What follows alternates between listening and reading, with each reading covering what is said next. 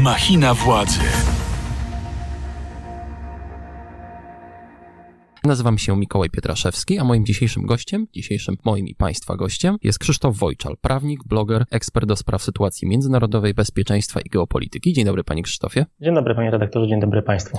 Rozmawiamy w sytuacji, kiedy w tym tygodniu po raz kolejny Rosja ostrzelała ukraińskie miasta, Kijów, Lwów, Tarnopol, Zaporoże. Wychodzi na to, że Putin chciałby coś ugrać poprzez tę eskalację. Co Pana zdaniem próbuje w tym momencie ugrać? W tej chwili wydaje mi się, że to jest gra na czas, być może mm, zmuszenie zmuszenie strony przeciwnej do podjęcia jakiegoś rodzaju negocjacji, które w mojej ocenie i tak e, nawet z perspektywy Kremla byłyby bezowocne, to znaczy nie miałyby doprowadzić do jakiegoś porozumienia i wycofania się Rosjan, tylko po prostu do ugrania nieco czasu żołnierzom i generałom na, na polu bitwy, z tego względu, że widać ewidentnie, że z bardzo wielu przyczyn tutaj płaszczyzn można by wymieniać, ale jednak e, ofensywa rosyjska straciła e, impet.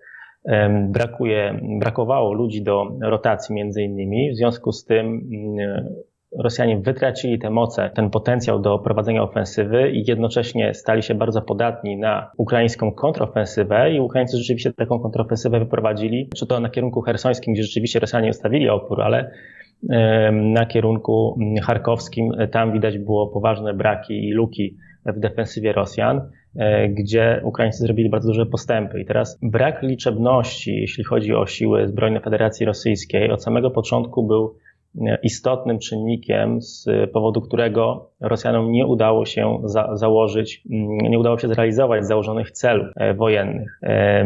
No i ten czynnik wynikał z tego, że jednak siły polityczne chciały uniknąć mobilizacji. No właśnie, a Putin ją ogłosił, co prawda jest to mobilizacja częściowa i on twierdzi, że to maksymalnie 300 tysięcy rezerwistów mogłoby y, w niej uczestniczyć. Pana zdaniem, czy to jest coś, co z perspektywy Kremla może w ogóle w jakikolwiek sposób przechylić szale na korzyść Rosji, czy raczej nie? Wydaje mi się, że Putin właśnie na to liczy, że, e, że jednak nasycenie pola walki odpowiednią ilością żołnierzy pozwoli powstrzymać działania w tej chwili ofensywne e, Ukraińców, a jednocześnie w długiej perspektywie mm, pozwoli przygotować się do e, ponowienia swojej własnej ofensywy w, mm, w, celu pokonania strony ukraińskiej. I znajdujemy się w takim momencie, w którym Rosjanie jednak są w tej, w tej chwili bardzo podatni i słabi, ponieważ ci ludzie jeszcze nie trafili, nie trafili na front w odpowiedniej ilości, albo trafiają, ale bez przeszkolenia. Znaczy to są oczywiście pobrowi, którzy teoretycznie powinni zostać powołani, znaczy powinny zostać powołane osoby, które już przeszkolenie wojskowe miały i teoretycznie są zakwalifikowane do jakichś jednostek, są osobami wykwalifikowanymi w, danym,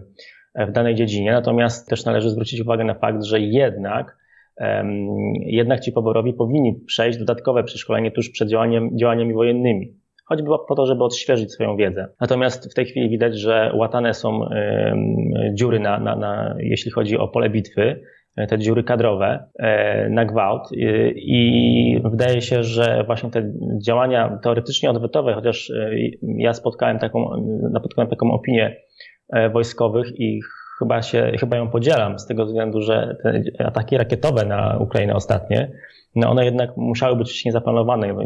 Uderzenia rakietowego nie, nie odpala się z godziny na godzinę. Po prostu nie istnieje magiczny przycisk, który odpala 300 powiedzmy rakiet i one lecą gdzieś, gdzieś sobie w stronę przeciwnika, tylko po prostu trzeba wcześniej ustalić, jakie cele chcemy trafić, czym możemy to zrobić, trzeba zgromadzić e, środki, e, trzeba skoordynować e, moment wystrzelenia, Także to jest y, duży, szereg procedur, które trzeba wcześniej e, przeprowadzić. W zasadzie odpowiedź tego uderzenia rakietowego, jeśli chodzi o, o sabotaż mostu kerczeńskiego, no to była z dnia na dzień. Także to nie jest możliwe, żeby, żeby zaplanować takiego rodzaju uderzenie w tak krótkim czasie, więc wydaje się, że to było po prostu przygotowane wcześniej. Czyli ten most, e... most karczeński może posłużyć tutaj jedynie jako pretekst dla Władimira Putina. E, tak, wydaje mi się, że po prostu to e, generalnie te, te uderzenia na Ukrainę rakietowe miały na celu zastraszenie niejako strony ukraińskiej, może społeczeństwa, może też e, opinii międzynarodowej, po to, żeby podjąć jakiekolwiek negocjacje, żeby nieco uspokoić zapędy Ukraińców, którzy prą do przodu.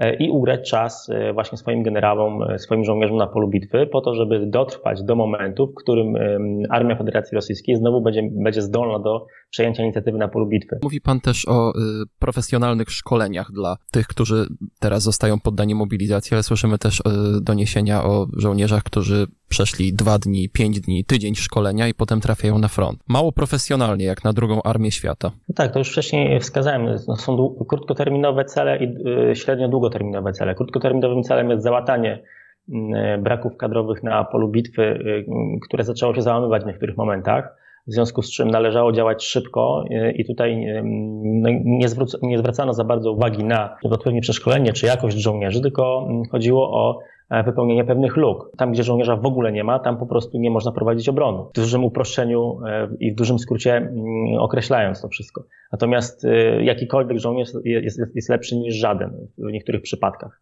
Natomiast w średnio i długoterminowym okresie wydaje mi się, że racjonalnym byłoby po stronie rosyjskiej właśnie, e, by część, sporą część tych powołanych rezerwistów e, jednak przeszkolić, odpowiednio przygotować i wykorzystać ich we wcześniej zaplanowanej, dobrze zaplanowanej i przygotowanej ofensywie, która miałaby na celu odzyskanie inicjatywy na froncie. Tyle w teorii, bo w praktyce to może wyglądać jeszcze zupełnie inaczej, ponieważ czas dla Władimira Putina i Federacji Rosyjskiej się kończy, ponieważ te sankcje są nakładane coraz ostrzejsze, one mają coraz większy wpływ na budżet rosyjski, a bez, bez kapitału, bez, bez zdolności budżetowych Rosji, to państwo się może po prostu z bardzo wielu przyczyn e, rozpaść, jeśli chodzi o.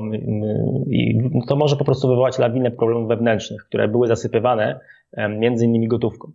I teraz e, Władimir Putin jakby jest tego świadomy i teraz musi wybierać, czy E, decyduje się na ryzyko polityczne, e, również osłabienie własnej władzy i z przyczyn militarnych poczeka z, cel, z realizowaniem celów militarnych, celów wojskowych, e, na to, aż żołnierze się przeszkolą, na to, aż operacja zostanie dobrze zaplanowana, nie tak jak, nie tak jak ta pierwsza, 24 lutego, czy też z drugiej strony, właśnie w obawie przed tymi skutkami polityczno-gospodarczymi, nie popełni błędów na płaszczyźnie militarnej i nie Mm, zdecyduje się na, na jakąś ofensywę i na wysłanie nieprzeszkolonych, czy, czy też niedostatecznie wyszkolonych żołnierzy do, do boju. I, no i wtedy będzie musiał e, również kalkulować z kolei ryzyko e, porażki na e, polu bitwy. Także tutaj władze z Kremla moim zdaniem stoją przed dużym dylematem i muszą kalkulować na wielu różnych płaszczyznach, co, w jakim czasie i, i co powinni podjąć na, w następnym kroku. A co dla Putina byłoby właściwie porażką? Czy dla niego porażką byłoby po prostu przegranie na polu bitwy, czy porażką byłaby właśnie e, taka polityka sankcyjna Zachodu, która doprowadziłaby do takiego kryzysu ekonomicznego państwa rosyjskiego, które z kolei skutkowałaby na przykład e, obniżeniem produkcji e, zbrojeniowej i koniecznością wycofania się na przykład i uczestniczenia w negocjacjach z gorszej pozycji. Że pan redaktor tutaj mówi wszystko w czasie przyszłym. Ja już tak, tro, trochę taka futurologia. temu postawiłem taką tezę już w czasie przeszłym, że Władimir Putin Putin w zasadzie już przegrał wszystko, co mógł przegrać. I e, teraz e, pytanie jest tylko, jak dużo szkód e, zdąży wyrządzić, zanim mu ta cała układanka w Rosji upadnie.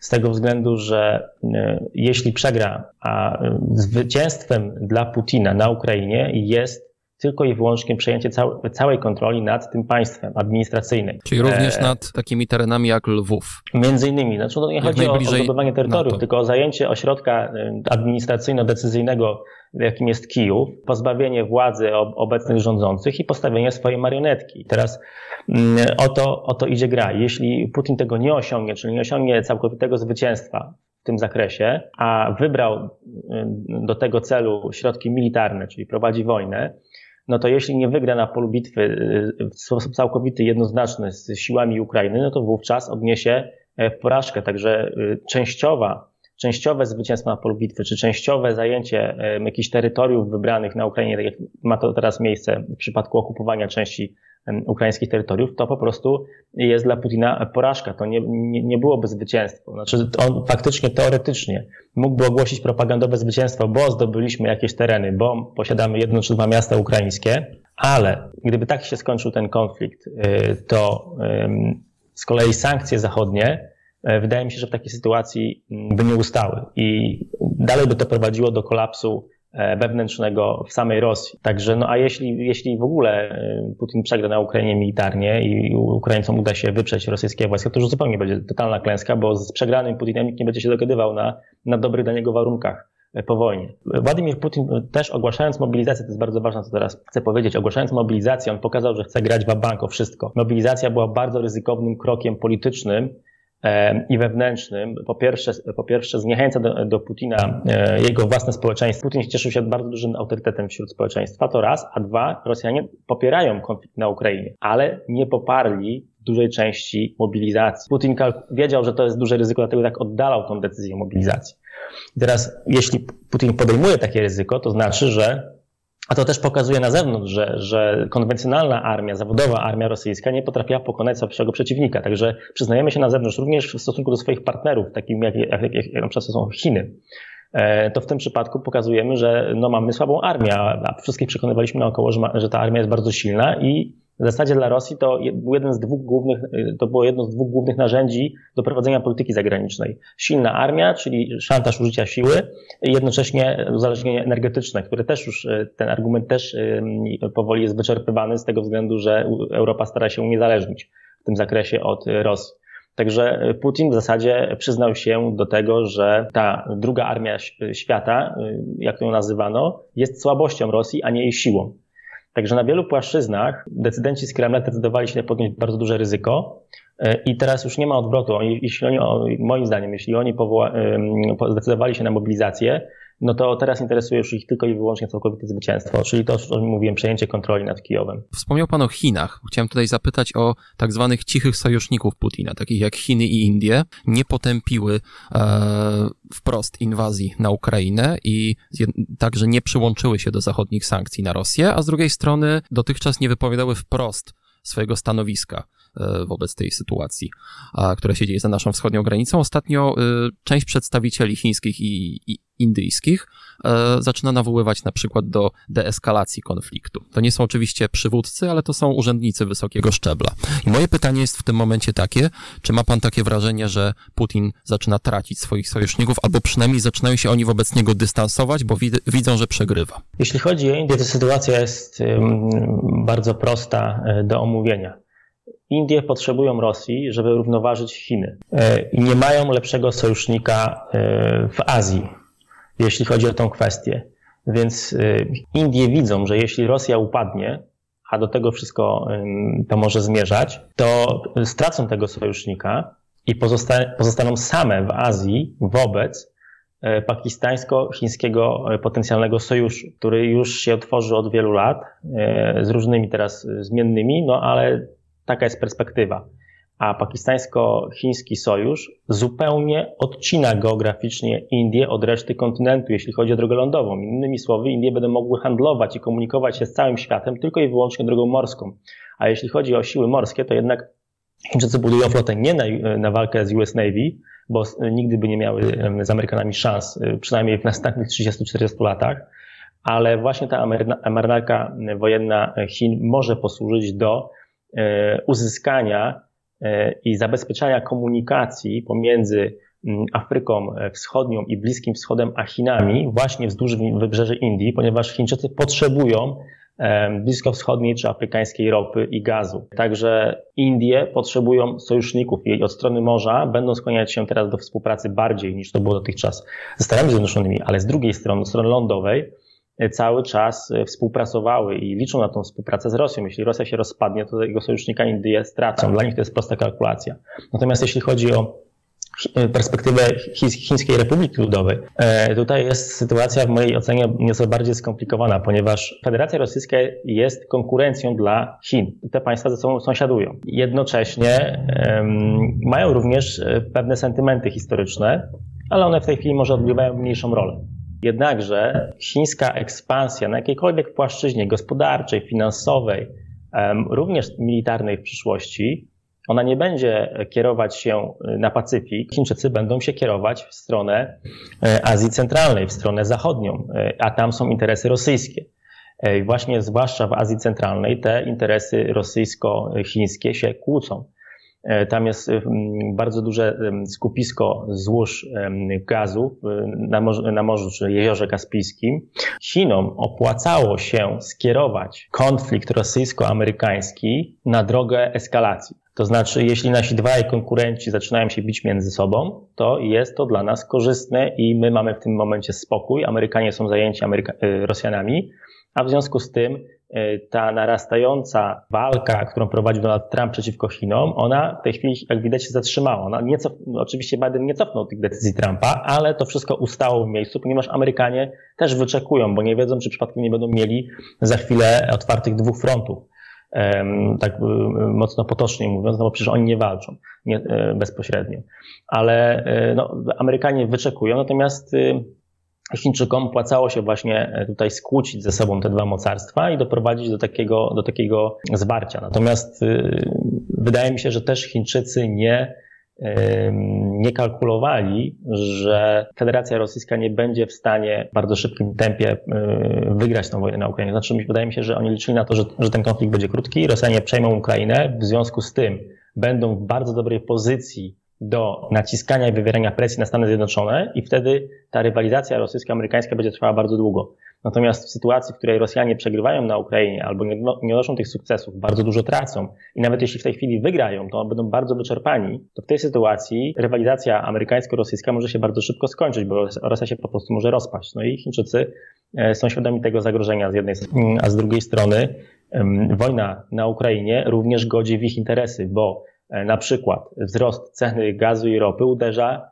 w Chiny, które są największymi importerami gazu i ropy na świecie. Także to wszystko y, jakby jest. Y, są wszystko powiązane interesy. Jest bardzo wiele płaszczyzn, które się ze sobą zazębiają. Słuchasz podcastu Radia Z. Chciałbym zapytać o rolę Białorusi w tym konflikcie. Wiadomo, że Białoruś jest w jakiś sposób zaangażowana w tę wojnę. Logistycznie, propagandowo, też wspólne manewry wojskowe, użyczanie terytorium roz y, wojskom rosyjskim. Ostatnio mieliśmy też takie dwa ciekawe wydarzenia w tym kontekście. Pierwsze to tak zwany przegląd rezerwistów, który e, zarządził Aleksander Łukaszenka, a drugi to doniesienia o transporcie broni i sprzętu wojskowego, który odbywa się właśnie z Białorusi do Rosji. Tam pojawiły się nagrania wideo z e, pociągami, które wiozą czołgi podobno do obwodu białgorodzkiego, który graniczy z Ukrainą.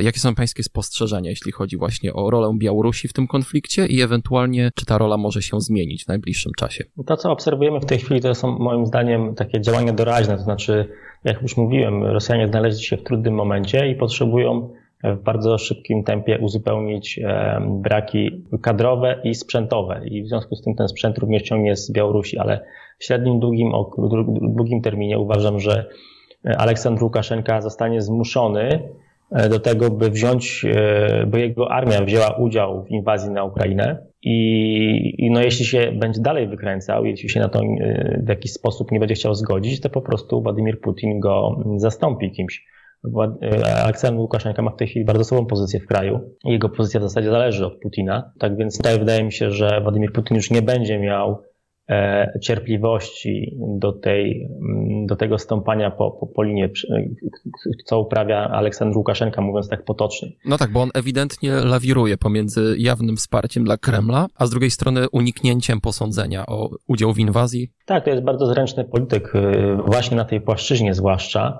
Y, I to robi od bardzo wielu lat taki balans między wschodem a zachodem, natomiast w tej chwili jest przyciśnięty do muru, nie za bardzo ma jak działać autonomicznie. Jego pozycja w kraju właśnie jest słaba i z tego względu, i z tego względu tak bardzo zależy od Rosji.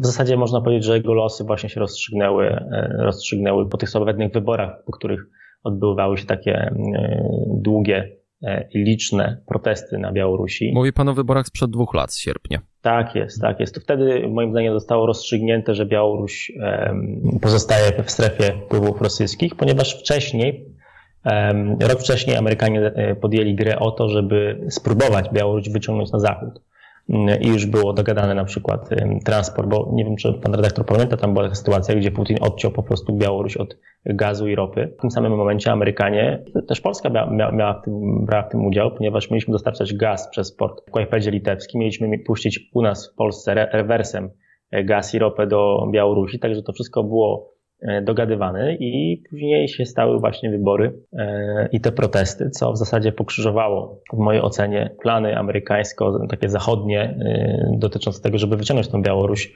na zachód. Także no, tutaj wydaje mi się, że powiem, może powiem coś niepopularnego, ale wydaje mi się, że społeczeństwo białoruskie, jakkolwiek to wydaje mi się, że to były spontaniczne i rzeczywiście szczere protesty, no nie wyczuło swojego geopolitycznego momentu i przyczyniło się do tego, że, że Białoruś została, pozostała E, po stronie rosyjskiej e, i wydaje mi się, że to już jest nie do odwrócenia na ten moment. Czyli póki... nawet jeżeli Putin wymieniłby Łukaszenkę, to raczej na kogoś bardziej przychylnego sobie i również antyzachodnio nastawionego. E, zdecydowanie. Znaczy mi się wydaje, że to po prostu będzie osoba, która bez mrugnięcia okiem ogłosi na Białorusi mobilizację i wyśle, wyśle Białorusinów na front.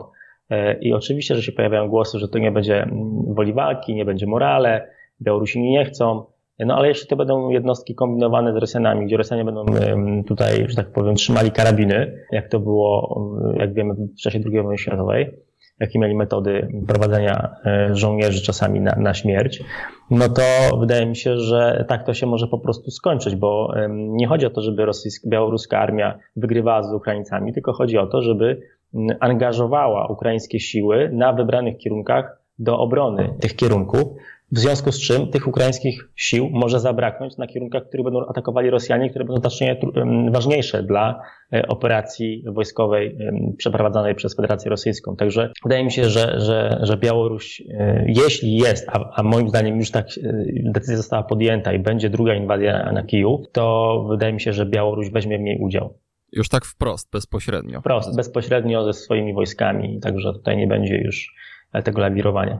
A czy w takim razie my, jako Polska, powinniśmy też bać się działań ze strony Białorusi, ponieważ Łukaszenka też kilkukrotnie w ostatnich dniach poświęcał i nam e, trochę e, czasu w swoich wypowiedziach. Na przykład wspominał o tym, że Polacy są w stanie w ciągu dwóch, trzech godzin przerzucić swoje wojska blisko naszej granicy i nie powinniśmy być z tego powodu spokojni. Panie redaktorze, ja bym chciał, żeby to, co pan zacytował Aleksandra Łukaszenkę, żeby tak rzeczywiście było, żebyśmy my byli w stanie w ciągu dwóch, trzech godzin wysadzić wojska na granicę z Białorusią i żeby oni się tego bali.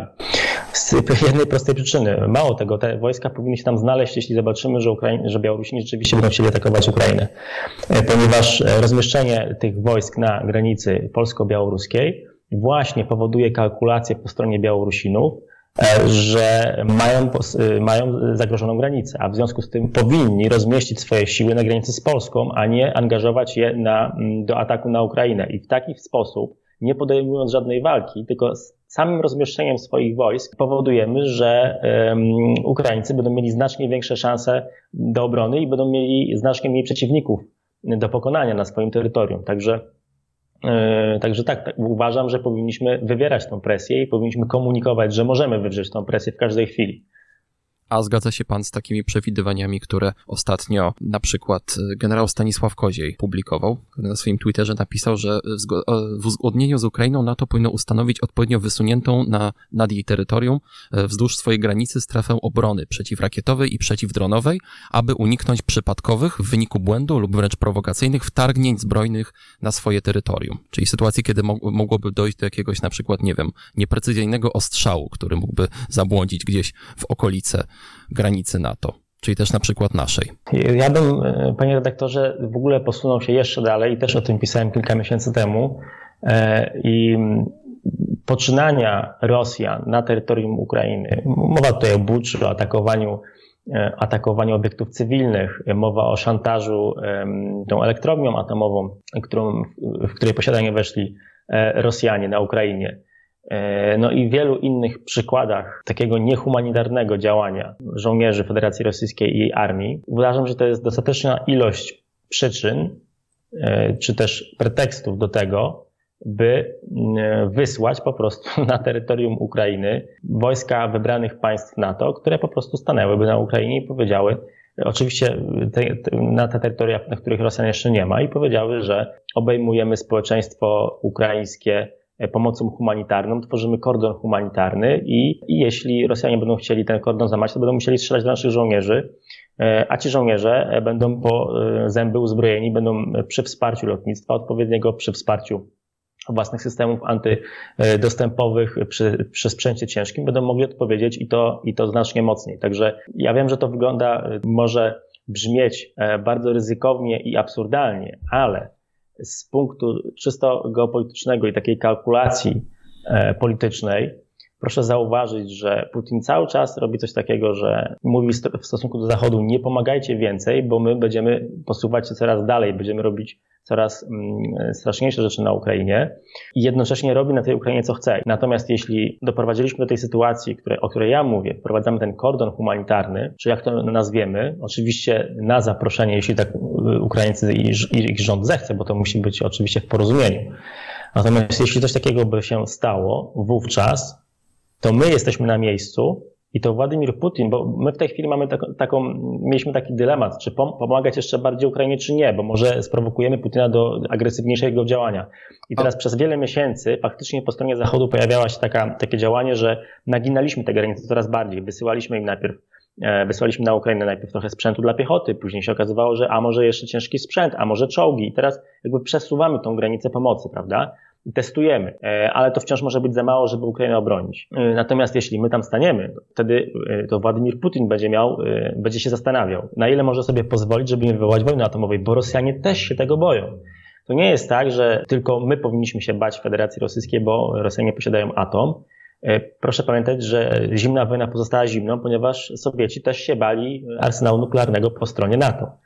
E, także ta kalkulacja jest z drugiej strony zupełnie taka sama, jeśli chodzi o e, ryzyka podejmowane. Także czy Władimir Putin, a jeśli nawet wyda taki rozkaz swoim generałom, to czy generałowie wydadzą rozkaz żołnierzom, żeby strzelali do, do żołnierzy państw NATO, no tu jest, tu jest pytanie, jeśli na przykład tymi żołnierzami też będą Amerykanie. No bo oczywiście takiej akcji nie można zrobić bez Amerykanów. Bez Amerykanów to, to faktycznie jest duże ryzyko. Ale gdyby Amerykanie rzeczywiście byli do tego gotowi, żeby wziąć udział w takiej operacji, to uważam, że polskie e, wojsko, polscy politycy, a przede wszystkim polskie społeczeństwo, które w mojej ocenie wciąż nie jest do tego gotowe, powin, powinny być gotowe do tego, żeby taką decyzję podjąć. Ponieważ w tej chwili mamy niezwykle dużą szansę, naprawdę jedną na milion w historii, w której możemy wybić temu niedźwiedziowi e, rosyjskiemu zęby tak mocno, żeby na kolejne dziesięciolecia on nie, wycho nie wychodził ze swojej jaskini. My walczymy też o swoje bezpieczeństwo, bo, bo jednak e, ryzyko jest takie, że jeśli Ukraina przegra, to na terenie Polski może trwać już taka pełnoskalowa wojna